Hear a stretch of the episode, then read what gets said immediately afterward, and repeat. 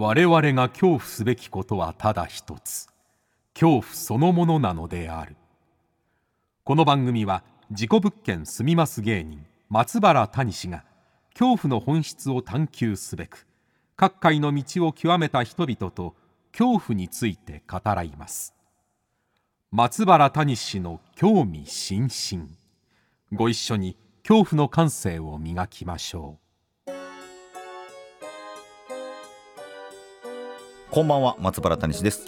今夜の対談相手はロックバンド人間椅子のギターボーカル和島真二さんです。1965年青森県出身。大学時代にハードロックバンド人間椅子を結成。その完成度の高い演奏と独特のおどろおどろしい世界観で1990年にメジャーデビューを果たします。その後は低迷期を経ながらも地道に活動を継続し2013年には海外の有名音楽フェス出演をきっかけに再ブレイク。バンド生活34年を迎えた現在も和風ハードロックの先駆者として活動されています。そんな和島真二さんとの対談をお聞きいただくのですがあの僕はもう人間椅子が実はあの高校の時から、えー、大好きでしてですね、えー、もう曲もねあのいろんな曲、あのー、聞いてきたんですけれども、まあ、本当人間椅子を作り上げた輪島さんのルーツ幼少期のお話であるとかですねあと階段めちゃくちゃ好きっていうのもあのお伺いしましてそこまで好きなのっていう話も聞かせていただきました。あとは UFO の話ですね。まさか UFO との遭遇をきっかけにどえらいことになってしまったというえそんなお話もお伺いしましたんで、えー、ぜひともね最後まで聞いていただきたいなと思います。番組をリアルタイムでお聞きの方はぜひハッシュタグ興味津々。興味の今日は恐怖の今日で、えー、感想などを投稿してください。それではお聞きください。どうぞ。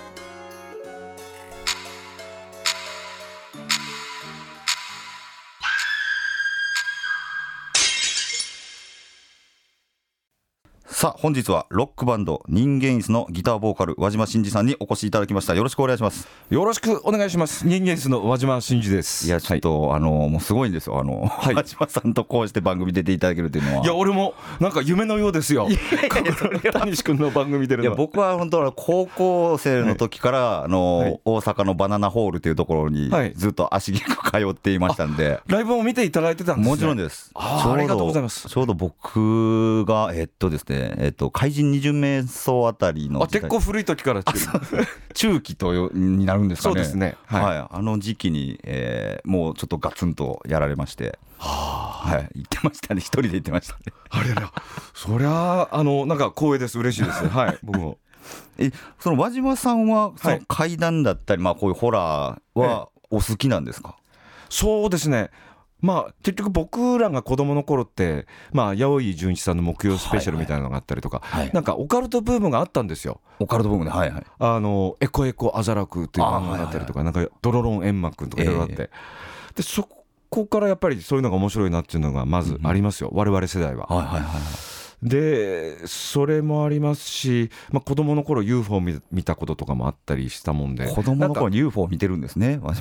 一回見たこともありますね。一回 というか、まあ、その後もあるんですけど、はいはい、でそれで不思議なものにやっぱりこう興味がやっぱり出たんでしょうね。いやそうですだからの人間椅子の、まあ、はい、曲タイトルの中に、まあ、江戸川乱歩の、はい、えー、タイトルであるとか、ええ、あとまあ UFO のこともいっぱい出てきますしそうですね。UFO の歌も結構あります、はい、幽霊も出てきますし、はい、なんかやっぱ僕結構高校の多感な時期に、まあ、人間椅子から影響されて結構ホラーにもこう手を出したっていう経緯がありますので。じゃああの影響を与えてたんです、ね、いやそうですだから今あの月刊ムーさんとかともお仕事させてもらってたら、は いええ、あれこれなんか人間の歌詞にあったよなみたいな。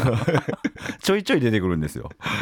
そうですね。ワードはあのしばしばこう入れてますね。はいはい。でまあ大人になってからもうんそうですね。そういうものを集め出したっていうのもありますし、はいはい、あの別に呪物は集めてないんですけど 呪物はそこまでは言ってないんですけど、はい、あと怪談ブームがまずあったですよ。あの多分超怖い話。はいはいはい。90年代とかになって、えー、そうです、はい、樋口さんでしたっけ？とかデルモンテ平山。ああ平山夢明さん、はいはいはい。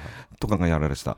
であれにまず面白いと思いましたし、はい、あ稲川淳二さんです稲川淳二さん。淳二さんの怪談でで新耳袋も最初の時から全部買いましたし、新耳袋も読まれてるんですねずっと。あの多分一第1巻が出た時からあこれはなんか自分のための本だぐらいに思って。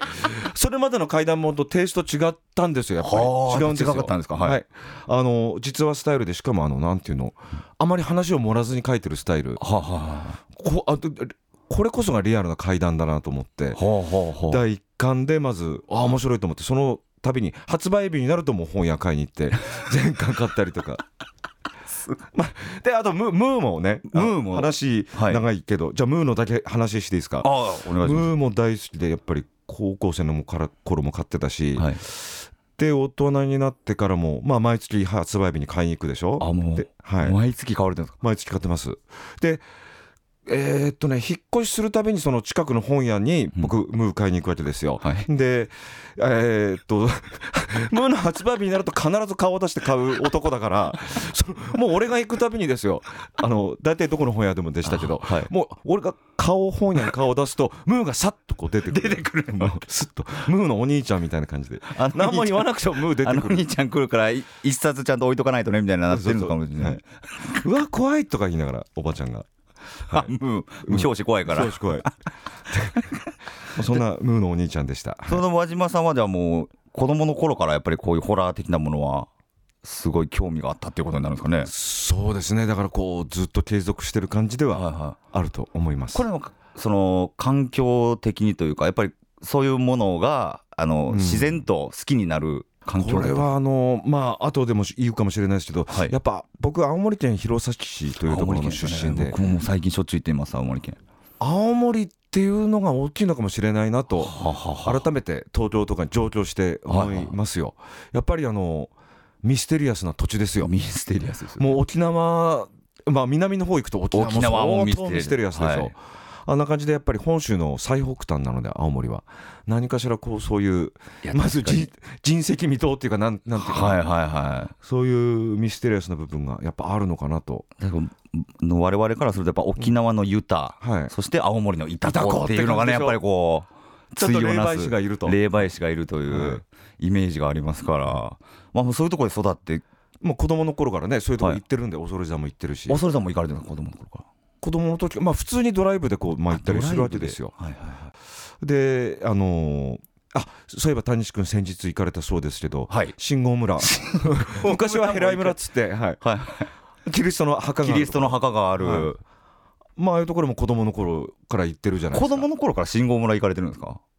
父親が多分ドライブ好きだったんですね。あなんかお父さんにいろんなとこ連れてってもらって、うん。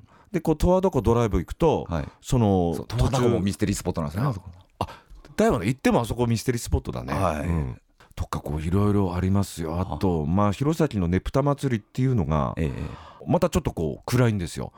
普通えーねぷたねぶたっていうと青森のはいはい。人形ねぶたを皆さん想像してそうですね。だから僕勇壮な。我々はだからねぶた祭りとねぷた祭りの違いがあんまり分かってなかったりするんですけど。ですよね。はいあの青森のねぶた祭りっていうのはどっちかというと陽の木っていうかさ、うん。あの人形でこう立体的に形作るし、あのまあ大体どっちも戦の模様をこう描くんですけど、はいはいはい。青森は凱旋と言われてますよ。凱旋。はい。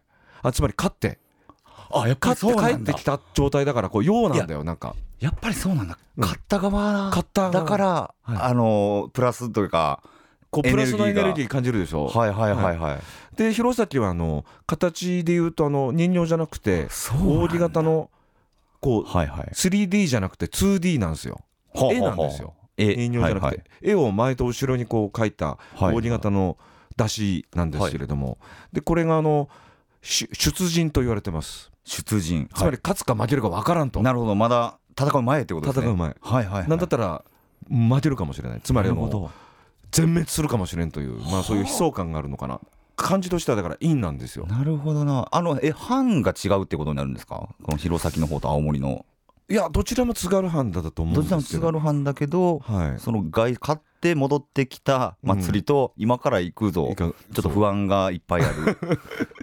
まあ、その分析は後付けかもしれないんだけど。はあはあはあ面白いな。問題はこの描いてる絵なんですよ。はい表側はその戦の絵なんですよ。はい、まあ割といろいろ例えば水古伝とか三国志うんうんうん。参考にしたりもするんですけど、あのまああの血みどろの陰惨な絵なんですよね大体ね、えーあのまああれラジオで言っていいのかな、はい。あまあ血が出てる。あ血が出てる。なんか体のあれがこうあいやそれそれぐらいは大丈夫です。血が出てるのは大丈夫大丈夫ですか？はい。臓物的なことですよね。うんあ吹き出したりとか。あるいはなんだら首が首が飛んでるとかね。飛んじゃってるみたいな、はいはい。そんな絵で、うんうん。後ろが大体ね死んでる絵なんですよ、死んでる絵。えーその表がそうでう裏が、えー女の人の幽霊とかが多いですね。ええあ裏にも絵があってそっちはしどっちかがとし死をその前はあがその銅というかそのええ。生を表すとすれば後ろは死を表す感じになってて。はで女の人の幽霊とか、はいあのーあるいは骸骨ドクロとかそういうあのはで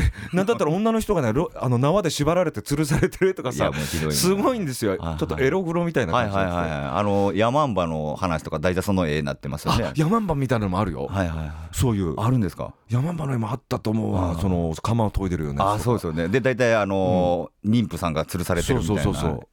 あの絵よく見ますけど。それを子供の頃から見るんですよ。あのなんでなんで なんでそうそういうのが集まってくるんだろうな、はい。はいはだからそそういうのに抵抗もないしい、うん、あまあうんだから結局その生きるっていうことはそういう生と死両面があるってい。陰と陽両方があるんだろうなっていうのをなんかこう刷り込まれたっていうはいはい。のはあると思います。なんかあのインタビューかあ本かな？ではい。和島さんがおっしゃってたのが、あの青森のねぶたの方が、えーっとラセーラーかラセラはい。でねぷた弘前のねぷたの方がヤーヤドーで、はいヤーヤドーちょっとなんか下がるっていうあ上がると下がるみたいな話をされてたと思うけど。よく覚えていらっしゃる、はい。そうなんですよ。ラッセラーラッセラーってこうアッパーで後語尾が上がる感じで。ねぶたの方はそうなんですね青森の。ねはい。ぶたが、で広瀬は「やーやどー」ってなんかね下がるんですよ「やーやどー」ってしかもなんかちょっと暗い感じで、はいはいはなんかおつやかなみたいな感じとしてはね。いでもでただしかも踊るお青森踊るでしょ、はい。弘前踊らない。あ踊らないんですか？ただ引っ張るんですよなんか。引っ張るだけ。それ 動きがないの。みたいな両方みたいですね、はい。差を確かめたいな。両方見るといいと思う。ははは青森いいっすよ。感動しますよ。弘前で俺が言うのもなんですけど。ねぶたがすごい感動して。でもそそれを見た上でねぶたを見ると。やはりこう味わい深いと思います。ははい。まあ、そんな土地ではい。育ったはい。輪島真司さん真司少年ははい。子供の頃に不思議な体験だったりとか怖かったなっていうのはあるんですかね？そうですね。金縛りとかはあ金縛りあるんです結か構ありましたね子供の頃。大人になるとなんかあんまりなくなりましたけど、はまあ、で金縛りになってうちの中でなんか物音聞こえるとかそういうのは家はもうそのなんていうかマンションとかではなくてああの戸建ての。一戸建ての、うん。もう古くからある家になるんですか？えーと多分僕生まれるちょっと前に建て直したうちだったかな、あのおじいさんが亡くなった後にうん。なんか出たらしいんですよねおじいさんがね。あおでじいさん 徘徊してたらしくてどうやら、はい。でおばあちゃんが怖がっちゃってはい「シンジ一緒に寝てくれ」っつってこう一緒に寝るんですけどおばあちゃんがこうやって怖がっちゃって。ほんでやっぱ金縛りにあって物音するとかもありありましたし。ちょはあはあ。っと怖いなと思ったのはねええこれ多分小学校45年の頃だったと思うんですけど、うん。放課後学校で遊ぶじゃないですか子供は。はい。学校が終わっても放課後学校行くとみんなと遊べるんで、うん。校庭で遊んだりするんですけど、はい。僕自転車で行ったんですよ放課後ね、それで校庭に入ろうとしたらそのいつもだったらこうそのままスッて自転車で入れるんですけど、はい。なんかバーンって何かに引っかかって転んではい。首をうってなって声出なくなってなぜかその日だけ校庭の入り口に金属のこう鎖みたいのがこうえー。ずってあって、そこにもう首が引っかかってこう転んだんですけどその全然見えなくてこう転んだの。はいでまあこれはただそれだけで首痛めて転んだっていう話なんですけどちょうどその同じぐらいの時期に今度はねあの夜部屋で寝ようとしてたらこの電灯を消そうかなと思うでしょ。あはい。普通の一般の当時の昭和のご家庭にあるあの紐がこう出ててはいはいはい。蛍光灯。はい。こう紐をこう引っ張ろうとして電灯に近づいたら紐がいきなりパーってこう自分に来て、うん。くるくるくるって首をこう回してですね 勝手に。でギューって首絞められて、いや自分じゃ何もしてないしそんなことないでしょ、紐がないですいきなり首に巻き蛇のように首に巻きついて、で首が窒息しそうになってえー。ってなったことがあって。で続いたんですよそういう首が。はいはい。首を痛められるっていうか窒息するようなええ。事柄が。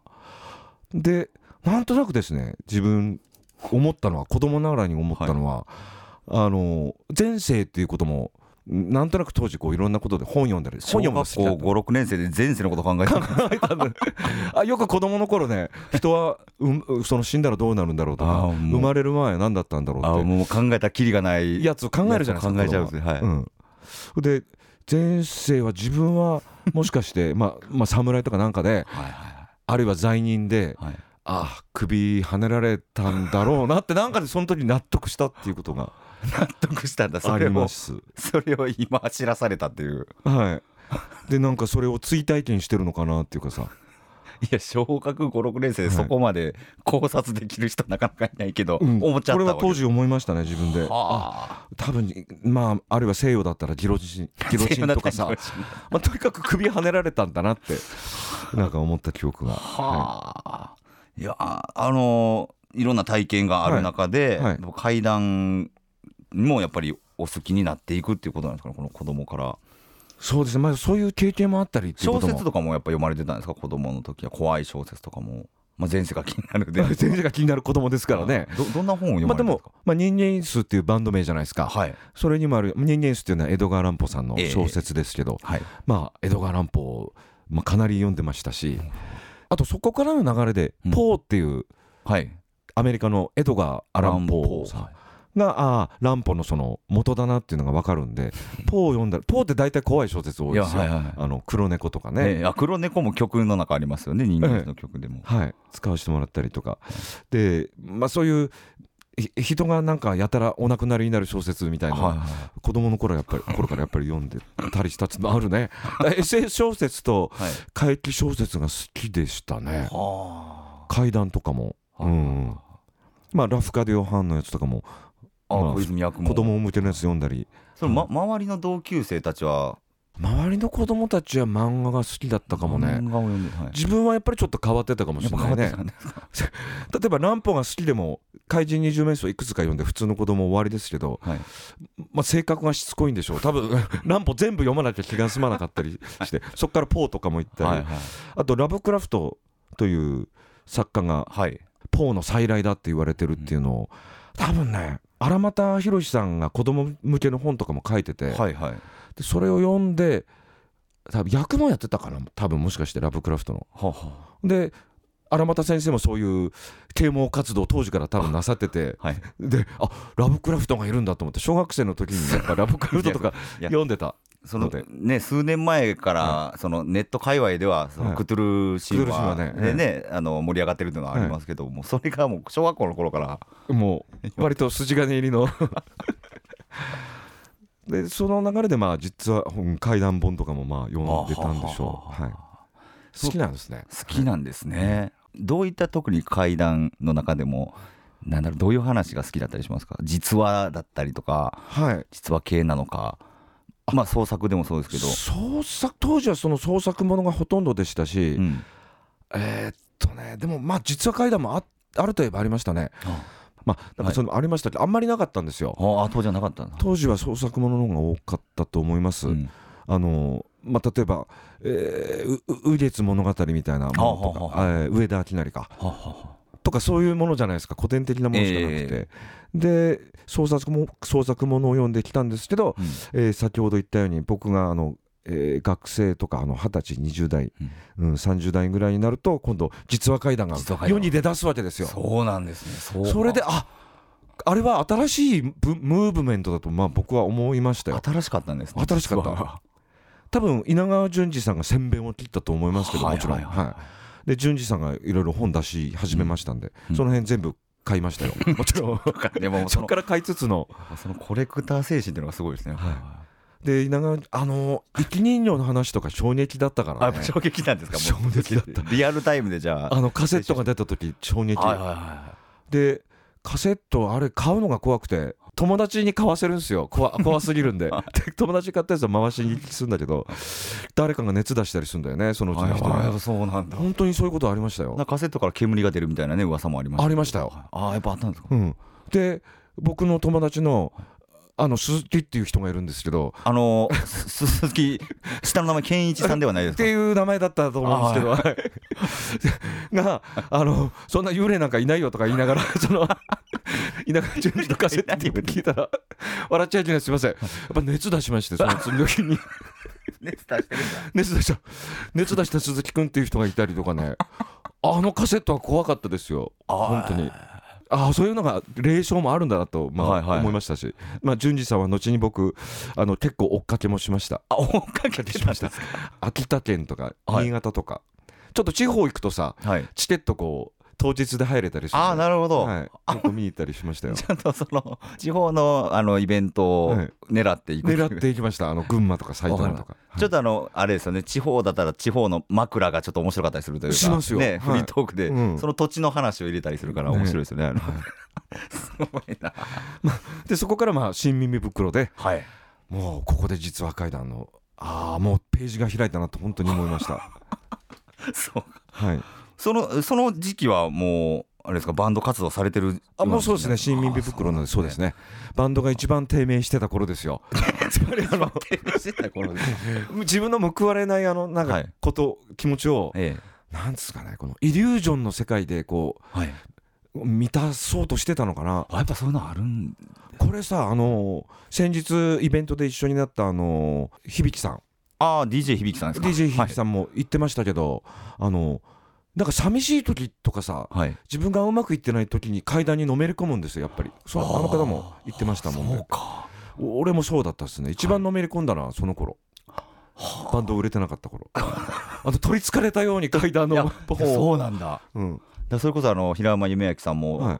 あのこの番組出ていただいた時におっしゃってましたけど、はい。やっぱなんか自分の今の環境がうまくいかない時にやっぱそういうロマンを求めるじゃないですけれども。言ってました？言ってました。はいであったりとかなんだろうその自分より不幸なお話っていうのがすごいしみると、しみる。はいはほんでえそれ別にさ、うん。他人の不幸を喜んでるとかそういうことじゃないですよ、ね、じゃなくてはいはいはい。なんかこうし分かるんですよ。シンパシーを感じるいっていうか、うんんほんで自分を慰めてるわけですよ、はいはい。ある意味。それででだからちょっと階段によって救われたっていうか階段には実は愛があるんじゃないかなってーうんうんうん。思ったりしますよ、今にして。稲川さんがずっとお言ってることがそこにつながっていくかもしれないですね。特にそうそう稲川さんの階段って愛あるじゃないですか。愛があるんですよはい。あの決してこう人をさなんていうの嫌な話で終わらせないそうですね。かなんか稲川さんの特徴はその悪者を作らないじゃないですけれども、なんかちょっとさ切なかったり寂しかったりが入ってくるっていう。あの誰も悪くないっていうところにええ帰着するじゃないですか、はいはいはいはい、はい皆さんやっぱそういう考えになるんだね。はだって谷志君も芸人で上 あのちょっと売れないそうですね。売れない10年間がありまして。でしょ？はい。で自己物件件住みますです。こそうなんです。う売れたというところがあるじゃないですか。あのーだから僕は自己物件が怖いっていうよりもありがとうの 感じになってはいるんですけれども、なんかあるよね、はい。なんかそういうね階段で救われる部分が、ええ。まあ階段の話をちょっと最後にまとめる。とああそのお願いします、うん。お願いします。でそのずっと売れなくて階段によって救われたんですけど、はい。ある時自分の部屋のはい。階段本コーナーみたいな一角があるんですけどはい。そこからね黒い煙みたいのがなんかちょっと見えた気がして。それなんなんですか？それ気がしたんですよ。はい。本当に見えてたかどうかわかんないけど、はい。なんか嫌ななんかこう人間のネガティブななんかものがほわーんと来てるような感じしちゃってはいあちょっとこれは一回ここから距離置いた方がいいなと思って。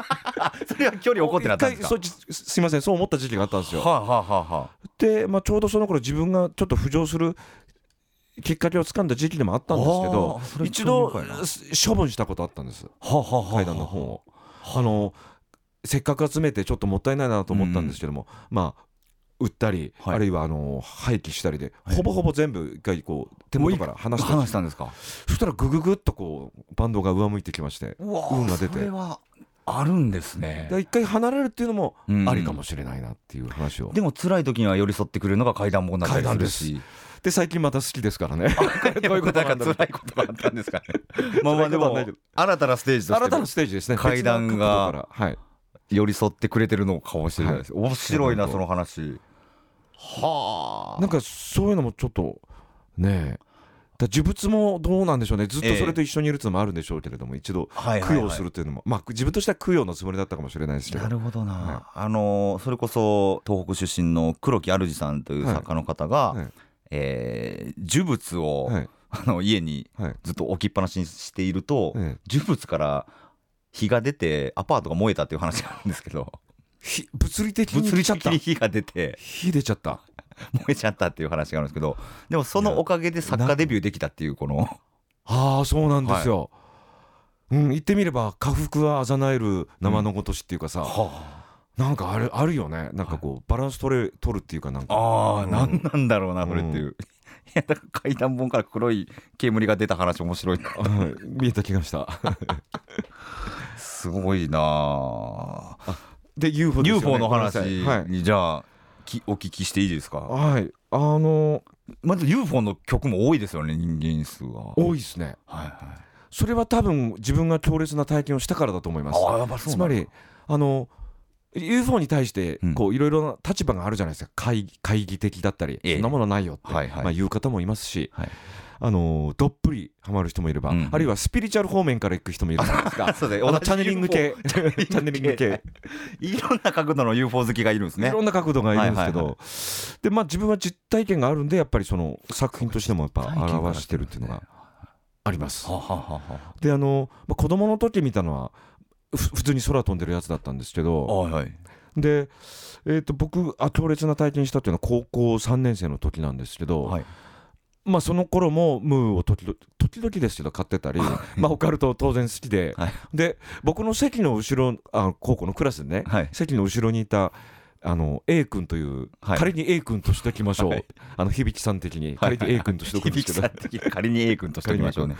が、なんか UFO と宇宙っていう本を、うん、当時あったんですよ、UFO と宇宙っていう。もうもう今ないですけど、本、雑誌。雑誌があったんですか？かなりマニアックですよ。はあのちょっと妄想じゃないかみたいな記事がかなり多かったんですけど宇宙人にとすれ違ってテレパシー送られて私は地球を救うためにうんぬみたいな。結構スピリチュアル前って危ない雑誌なんですけど。それそれを授業中に読んでてあそれ面白そうだな貸してっつって。まあ、結構バックナンバー借りて読んでるうちに俺もだいぶああ UFO 見たいと思うようになったわけ、はあはいはい、多分受験のプレッシャーから逃れたかったんでしょ 逃れる時逃れる結局またあの苦しいから。必要必要になってくるんですね。俺を救ってくれみたいな。ちょっと受験ノイローゼから救ってくれって。UFO 見たいとかしょっちゅう思ってた時期だった、うんはい、で秋か冬だったと思うんですけどよよ夜2時ぐらいに本読んでたらこう外がめっちゃ明るいですよ。うわ明るいと思って、はあ、なんか急に明るくなった田舎のうちですよ、はい、弘前の。急に明るくてうわってなんだと思ってカーテン当てて外見たら、うん、あのちょうど空中にですね、はい、黄金色っていうか金色っていうかものすごい眩しく光を発する UFO が浮かんでたんですよ。ほうほうほう。で形はあのすごい分かりやすいアダムスキー型だったんですアダムスキー型。もうまんまアダムスキー型だったんですよ。アダムスキー型なんだ。であの着陸ロットっていうかあのこう3つこう下にあるじゃないですかああのあの丸いやつが。はいはい、あんなのもこう見えたりしてすごい分かりやすいアダムスキー型だったんだけどでもちょっと怖いわけよマジに。こう外にある見えてますからね。見えてるから。で直径6メートルぐらいかな。あでかいな、まあ、でかいのかちっちゃいのか分からないけど分かんないですけどそんぐらいな感じがふーって浮かんでて、なんかね金属っぽい音もしたかな、はい、でとにかく眩しくて目当ててられないんだけどこう終わいるって思ったらその思った次の瞬間ぐらいにスーって結構結構な勢いで部屋の中に飛び込んで部屋の中入ってきたんですか？部屋の中入ってきたの。で物理法則あるでしょ？壁とかがあるんだけど、はい、ガラスとか。あんな全然無視してですね部屋の中に入ってきたんですよ。部屋よりも大きいものが部屋の中に入ってきて わっって思ったらなんか意識を失ったんですよ。それで気が付いたら自分が入ってきたと思ったのと違う場所で、うちの中でね、はい、意識が戻ったんですよ。違う場所で。それで時間を見たら、あのー、2時間ぐらい過ぎてたのかな、はあ、でこれが寝てたんだったとしたら、うんうん。ね、寝ぼけて夢だったとしたら、はい、寝てるじゃないですか、ええ、普通、はいはいはい。ね、いや寝てなくてねこう座った体勢で膝を抱えて結構震えてたの。気がついたその状態にな気がついたら膝抱えてうずくまってて結構震えてるんですよ。何か恐怖怖い体験をして意識が戻ったみたいな状態だったのちょっと怖いんですよ。で全然自分じゃ分析できないんですよ。何が起こったのか。でもとにかく時間は過ぎてるし UFO が入ってきてなんか時間を失ったっていうことは覚えてるわけ。でこれは怖くてもう誰にも言えなくて、うん、これを体験言えるようになったのが多分ね30過ぎてからそんなに結構十何年かかったんだ。言えなかった。んだなんかトラウマだったんですよ、はい、でトラウマだったんだけどその都度こう考えるんだけど多分何か見せられたか人体実験っていうよりはまあでもこれはいわゆるこれは言われるやつですよね、うん、アブダクションっていうやつなんですよ、えー、時間を失って別なところで意識戻るって、えー、でアブダクションなんですけど、まあ、インプラントされた気はあんまりないんですけども。何か埋め込まれてる、ね、結構気にしたんだけど、はい、うん、一時期耳がすごいこうコリコリしてなんか入ってるなと思ったけど それはあの違ったんだ違います。粉瘤ってわかります？粉瘤あはいはいはい、はい、脂肪がなんか。脂肪がいあのイボみたいなそうそうそう。ただの粉瘤だったんですけど。あの人体実験というよりはなんか俺はもしかしてビジョン見せられたのかなっていう気はやっぱりまだにしてるね。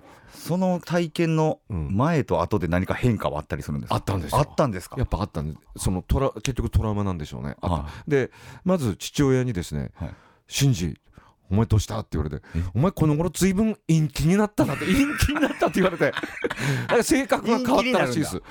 あの人格がこう入れ替わったっていうか人間が変わったみたいです。はい、違う人間になったのかもしれない。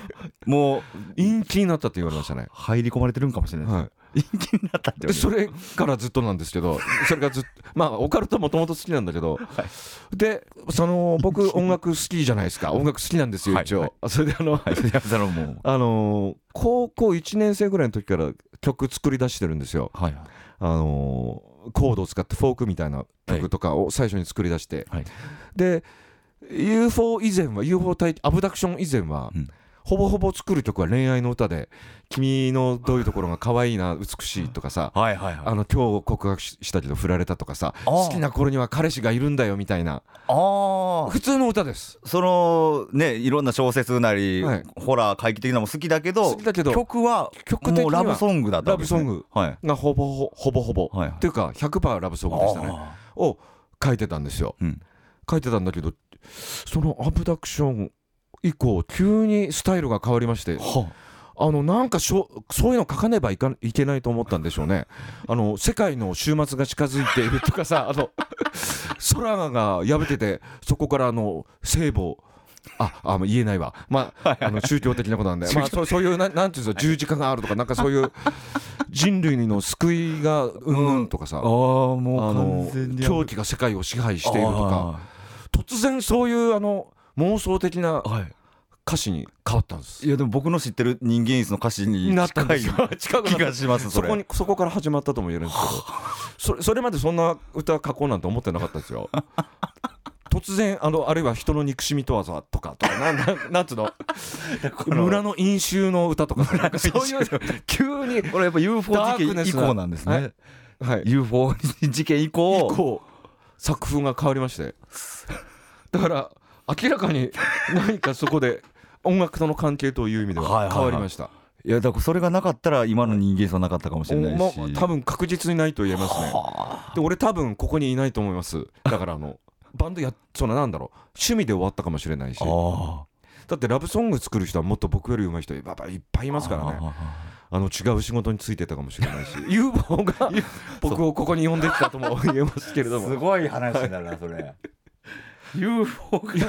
だからなんかねよくあるじゃないですか、はい、アメリカでもまあ、アダム・スキーもそんなことを言ってたかな、はい、人によってはほら大体世界の終末のビジョンを見せられて、ええ、あの宗教活動を始めて、はいはい、何年何月に世界の終わりが来るって、全然来ないっていうパターン。がめちゃくちゃあるんですけど。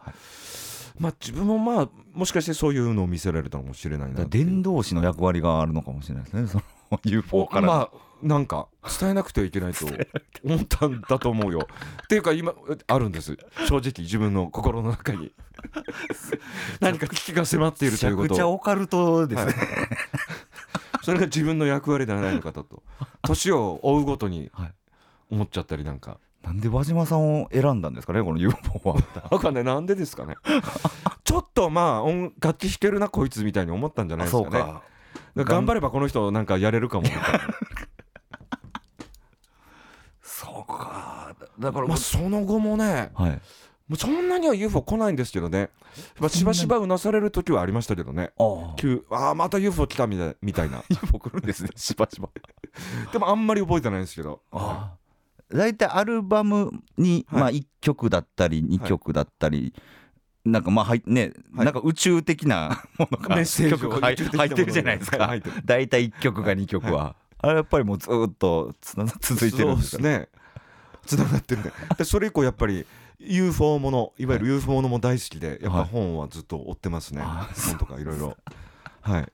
で最近はあのついにアメリカ軍が、はい、あの UFO まあ今は UAP っていうのが じゃあもうあの認めたじゃないですか。三上編集長がずっと言ってますそれあ言ってるでしょ、はい、これまで一大事件ですよ。いわばあのまあなんていうの、はい、大きな機関がゆあの幽霊を認めたのと同じぐらいのことですからね。そうかそうか UFO をその公式に認めたっていうのは、もう宇宙人いると言ってもいいんですよね そのそういう時代なんだっていうじゃあもう本当にあれですね先駆けですねじゃあ。先駆けですね我々。宇宙の影響を。受け、はい、UFO ソングは常に、はい、今回も、はい、入れてますし、はい、やってます。いやちょっとたくさんお話をお伺いしたいんですけれども、ね、じゃあでも2週目も、はい、来週もあ来週もあるんですはい、もちろんお話を伺いたいと思いますので、本日のゲストはロックバンド人間椅子、えー、真島真二さんにお越しいただきました。来週もどうぞよろしくお願いします。はい。来週もよろしくお願いします